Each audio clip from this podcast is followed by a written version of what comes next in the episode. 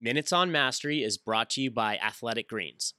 This is U.S. Soccer Hall of Famer Julie Foudy on the Finding Mastery podcast with Michael Gervais, sharing how she overcame imposter syndrome and managed nerves during her early days on the U.S. national team.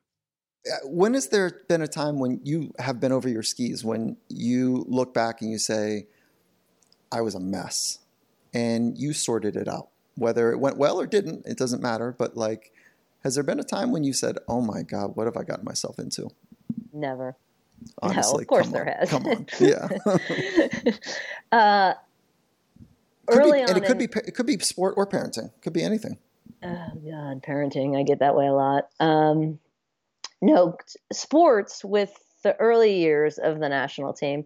I, you know, I was a, um, I was a very, as I said, self-driven kid, um, pretty confident, and as I think most elite athletes are, they they are one of the better ones on their team throughout their career. So it's never like you're having to deal with like, oh, I'm not getting playing time. You're one of the stars kind of coming through, and so um, and when I get on the national team, I'm, you know, now amongst a bunch of stars who were the best on their team. And suddenly, and I'm young, and suddenly I'm like, what in the hell am I doing here? And now I have all these self doubts I have never experienced in my life before. And honestly, like that took a good 10. I mean, I played for the national team for almost two decades. It took about half my time on the national team to feel like I belonged. Um, and the first half of that was an unhealthy, I don't belong, right? The second half was a healthy, okay, I belong, but I'm hungry still to get better.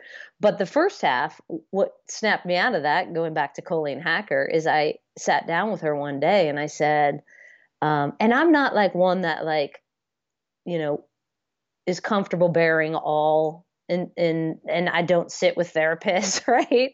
I don't have a lot of issues, so I don't feel like I need to, you know, uh, mentally, which is a great thing. I feel blessed for that.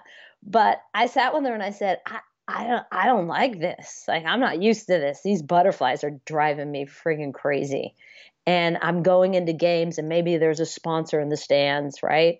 Or a, a member, a friend, a family member, and I'm and I'm thinking about that, and I'm wanting to perform for them, and I don't feel like I'm, um, and I'm overthinking it. I wasn't an analyzer in that way at all, and I don't like these butterflies. And the first thing she said to me, which is one of the great lessons of my life, is she said, "Love the butterflies." I said, "No, no, no, no. I do not love the butterflies. I hate the butterflies. Love the butterflies. It means you care." It means it matters. It's visceral. You want this. And I'm like, ah, okay, I get that. And she goes, now just teach him to fly in formation. And I said, well, how do I do that, sister? That's great, but I don't know how to do it. That's part of the problem here. And uh, and she goes, um, and again, one of the great things, which is such a skill set that you don't know at a young age that you have, she said, you know, you can only process one thought at a time in your brain. So you choose what it is. And I said, what? She said, true, fact, scientifically proven. There's only one thought that can go through your brain. You decide what it is. So if you're in the middle of a game and you start to feel that anxiousness and you start to go in that downward spiral, I want you to physically do something to snap you out of it.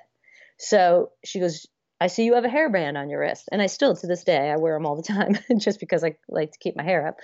But she goes, snap that on your wrist as a physical reminder to snap you out of it mentally and get those that that nervous energy channeled in formation.